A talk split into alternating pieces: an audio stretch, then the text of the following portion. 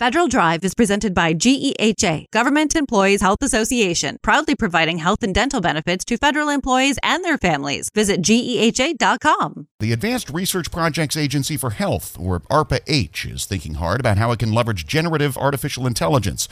ARPA-H sees generative AI playing a role in its internal operations, as well as lending itself to multiple research projects. For more on how ARPA-H is approaching AI, Federal News Network's Justin Doubleday moderated a recent discussion hosted by the Association for Federal Information Resources Management, featuring ARPA-H Deputy Director Susan Monarez generative AI, it, it is something that we are fully embracing within our organization in two primary ways. The first is to get our house in order. As you can imagine, within an organization like ARPA-H, we are not only processing large volumes of data and information just as part of our operational functioning. So you can think about this from everything from personnel to contracting to uh, leveraging information from our partner agencies to help shape our program activities. Um, so everything internal within our organization, and we're leveraging the power power of generative AI to be able to learn from that, not just harness it as data, not just information, but translating that into knowledge to improve how we're recruiting, how we're retaining highly talented individuals, but also how we're positioning our programs to be unique and have the largest potential impact to optimize our resources. So that's internal.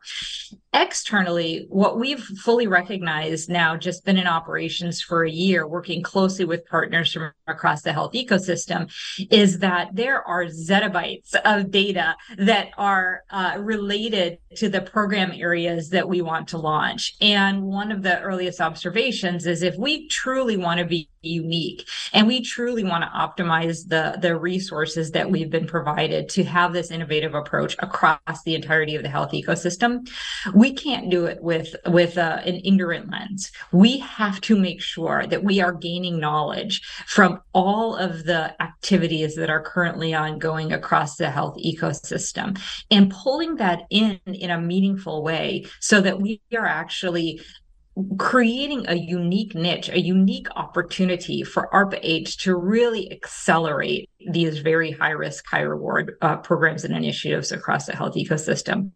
Layered on top of that, as we are starting to launch our programs, those programs are generating data. So our performers that are out in the health ecosystem, they're they're creating data and knowledge from almost day one once they receive our funding and they start to launch these programs. And we want to be able to pull that data in as quickly as possible to figure out what's working, what's not working, where there are opportunities to modify those programs for the highest impact, and how can we share back within across the federal government our partners who would benefit from that information, but also back out into the ecosystem so that others who are working working in the research and development space can quickly learn from our advances.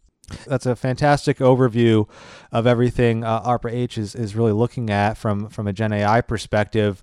Are there any uh, discrete problems or challenges, long-term uh, research challenges that, that you're looking at with Gen AI type technologies at this point, or is it is it too early to say? It sounds like you're really looking to apply this across the organization, but are there any discrete healthcare moonshots, if you will, uh, that this could be potentially applied to?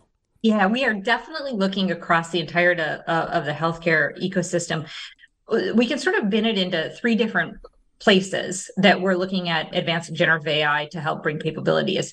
The first is on the patient population there's so much data related to patients whether it's in an electronic health record whether it's in a community health worker you know location whether it's you know in in their own personal health devices. This exists in so many different places but it's not integrated in a way currently that allows us to gain greater insights uh, into uh, patient populations represented across this country and then saying how could we actually help improve those patient outcomes through improved access to high quality primary care helped access to screening and diagnostics, help accessing monitoring for someone who has a, a chronic disease. Um, so we are looking in that particular space. We don't have any programs yet, but it is something that we're super excited about. We're also looking uh, at the provider side. So as providers are integrating digital health technologies that maybe leverage AI and, and possibly generative AI to help support their decision workflows, their uh, patient care, their billing activities, and sort of on the administrative services side, can we do something to have AI assurance where, you know, if a digital health technology has been deployed in a clinical care workflow and it is leveraging all of this information and it's using a generative approach to be able to help inform a provider and provider services, we have to make sure that we have the reliability of those tools so that a provider can take them and not have to question some of the information that may be generated through this device where they they are it's leading to them uncertainty whether or not a patient would benefit from X, Y, or Z sort of a, a protocol. Um, so we are thinking about that space, AI assurance, AI security, but also, well, how can we accelerate digital health technology is using a generative AI approach uh, to help on the provider services side. And then the last is um, thinking about on the on the payer side. So you know we know that administrative uh, services side, the payers actually you know taking uh, patient care and and moving it into you know the the administrative the billing side, all of those activities is incredibly time consuming. It is potentially up to 30% of healthcare costs is really bound up in that administrative services side of the healthcare ecosystem is there something that we could do to help accelerate to help to reduce the overall costs associated with the payer side uh, so that we can redirect more of the the resources that are funneling off into the administration side back into patient care, into provider training, into expansion of provider services. And so, you know, looking across that triumvirate of patients, payers, and providers and, and thinking about holistically, how can we actually use generative AI uh, to contribute that? Again, no programs launched yet. That's just a little teaser, but we are thinking very much about uh, how, how we could help contribute to that space. What do you think some of the risks are, and how is ARPA-H kind of taking a, risk framework specific to some of these healthcare challenges that you are looking to address with yeah. generative AI? Yeah, I think there's two ways that we're primarily thinking about risk. The first is risk to patient health and safety. So, if we are enabling a digital health technology to be integrated into a clinical care workflow, if that technology is not sufficiently trained or that we don't have sufficient assurances in place that when a, the training data set deviates from the patient population that it's it's currently helping to support there's a real risk that any of the information that a digital health technology or an enabling service will actually cause more harm than potentially good. And so that is a huge risk. And so thinking about is there a systematic way to include AI assurance as sort of an overlay of any of these technologies rather than a bespoke one off uh, approach so that every technology has its own assurance? Is there something more systematic that we can do that would reduce the burden on digital health technology performer developers uh, so that they don't have to worry about that? They can worry about their algorithm and we can put in place this assurance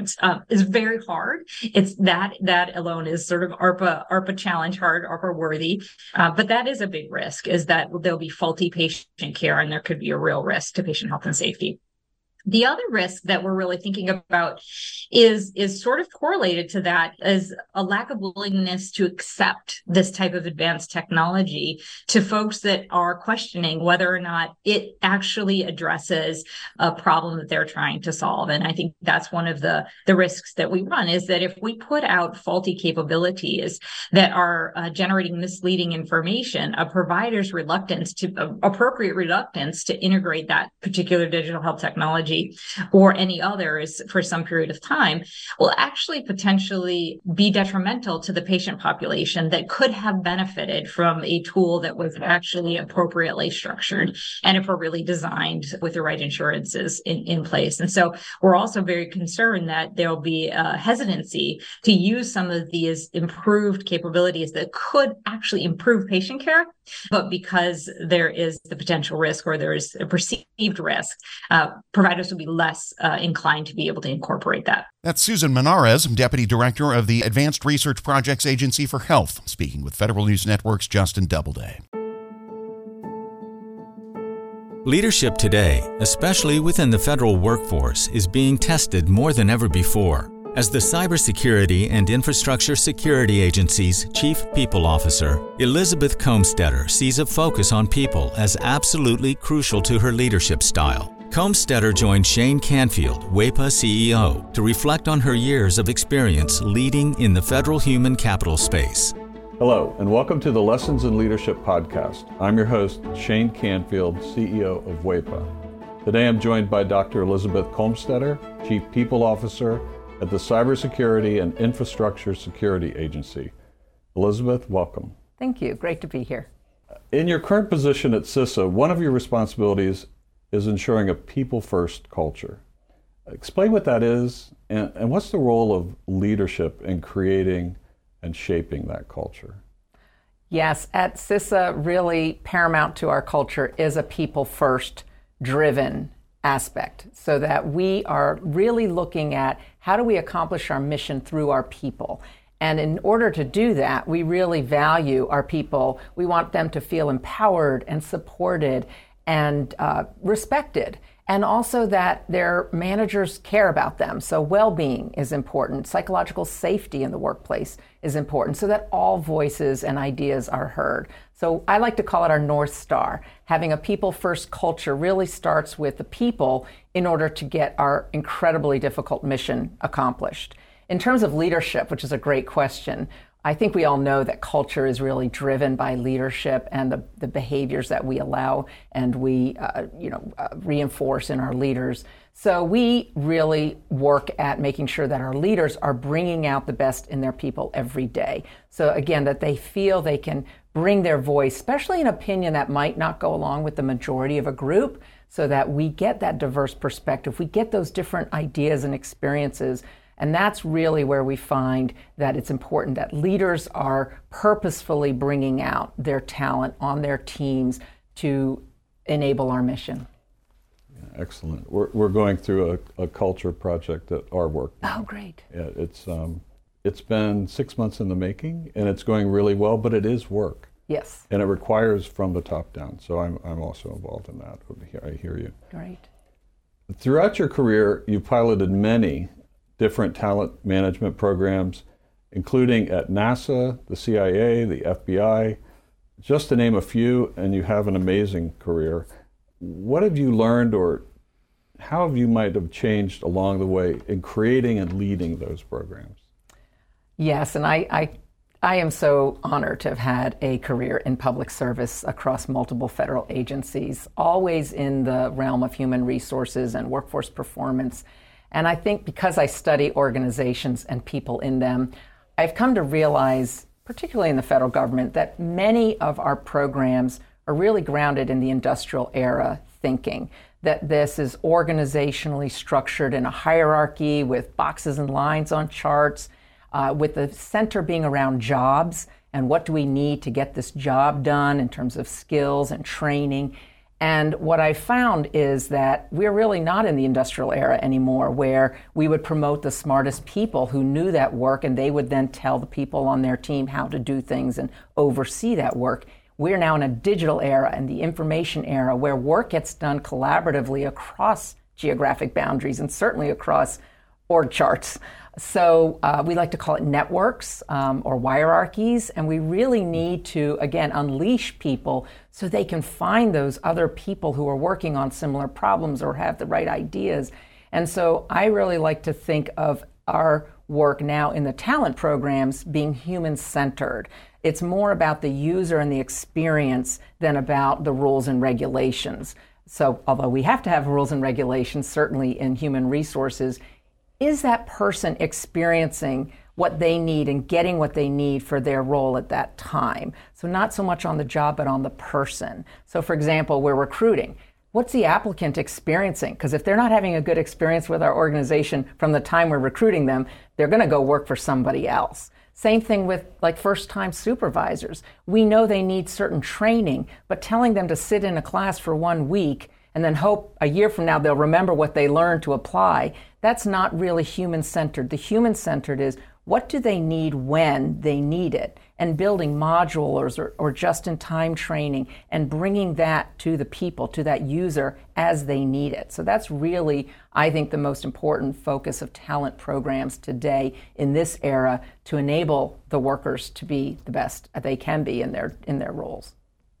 Excellent. New thinking. Um, this is always an interesting question. Has there been a time when, as a leader, that you've made a mistake? And what is that? And um, I think most important, what did you take away from that? What did you learn from that? Well, I kind of chuckle because I think as leaders, we have to learn to recognize our mistakes, admit our mistakes, and that they are opportunities to learn. And so uh, I've had to do my own self reflection on, on making mistakes and when things don't turn out the way that I expected them to. Um, makes me think of a time when I was at the Transportation Security Administration and I was a supervisor.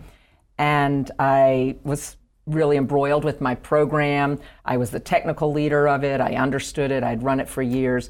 And I was making a briefing for a decision that had to be made about this program that was very near and dear to me. And I presented the briefing uh, to one of the very senior people in the agency. And I think there are about 20 people in the room.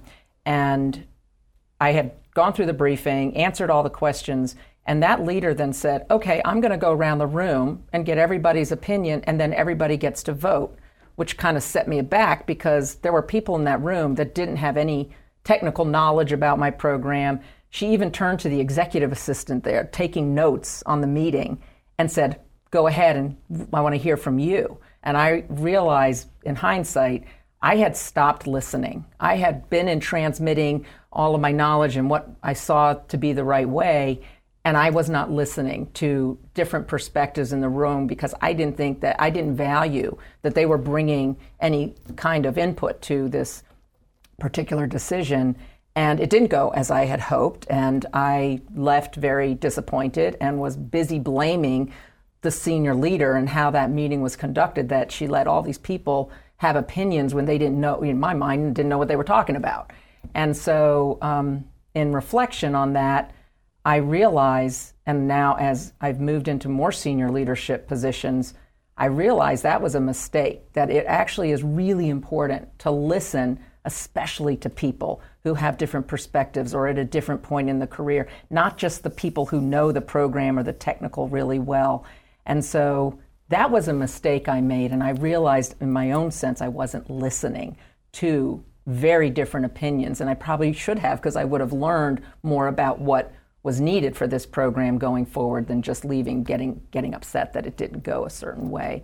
So I've really practiced active listening. I've practiced making sure there's very different people on um, teams and certainly on committees or councils that we need early careers, people new to the agency, mm-hmm. people who haven't walked in the shoes of the technical workforce because they're asking questions we need to hear for these programs to be successful.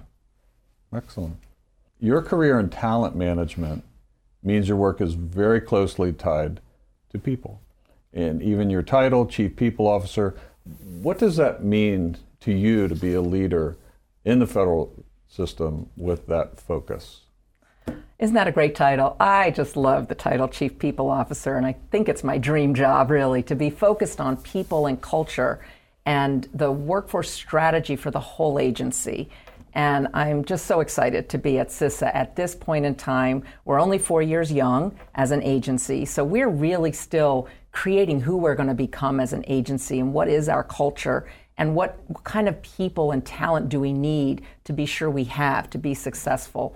So it's very exciting for me to be in this role with a intentional focus on culture because it's one of those things if you leave it to chance and you kind of hope it goes the way you want it to it probably won't so by building programs including leadership development programs including um, any kind of training and learning and career growth and um, engagement programs and listening programs that's what's really key for i think for our agency and particularly me in this role um, I think in the federal government, we got used to doing annual survey, the Federal Employee Viewpoint Survey that OPM, Office of Personnel Management, runs every year. So we would do a survey and we'd read it and we'd say, oh, this is the opinion of our people. And then we would do action plans and then we'd roll out certain activities that we would hope would, in, would increase engagement.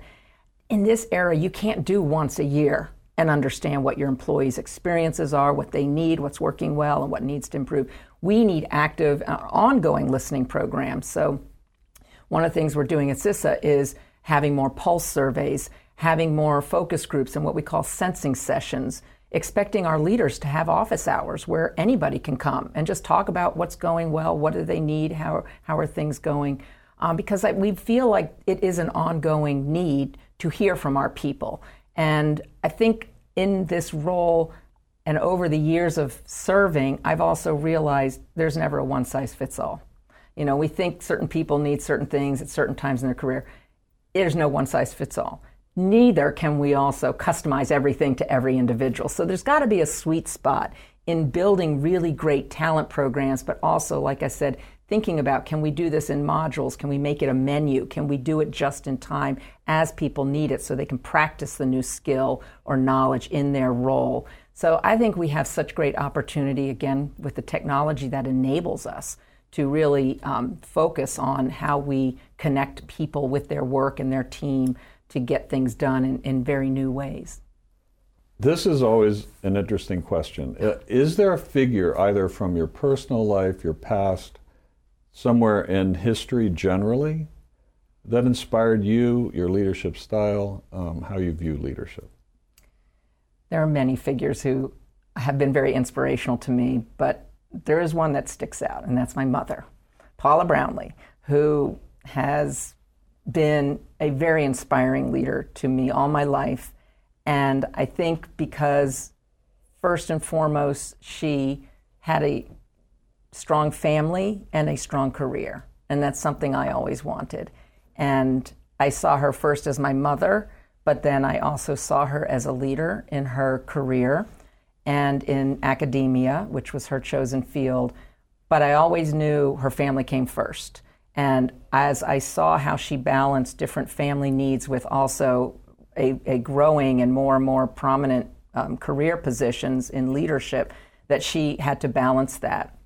And I think I learned from her that you can have both. You have to you have to focus on different things through your career um, and through your life, but that you don't have to trade one for the other. Um, I've been married, happily married for 32 years, and I'm a mother of twins who are almost 24 years old. So, and I've had a great career in public service. So I think that having her as a role model has really helped me um, find my own courage, find my own confidence, and find my own voice in how I can prioritize the things that are most important to me so that I can actually balance both family and career. And you're doing it well. You're Thank uh, you. having known you now for seven or eight years yeah. um, and worked alongside you. Uh, your passion is infectious. Thank you. Your uh, intelligence and, and the thoughtfulness with which you approach uh, all of these issues. It's, uh, it's an honor for you to be here, and thank you for your time. Thank you very much. I'm Shane Canfield, CEO at WEPA, and until next time, have a great day. Find the full podcast and future episodes of Lessons in Leadership on the Federal News Network app and anywhere you enjoy your podcasts.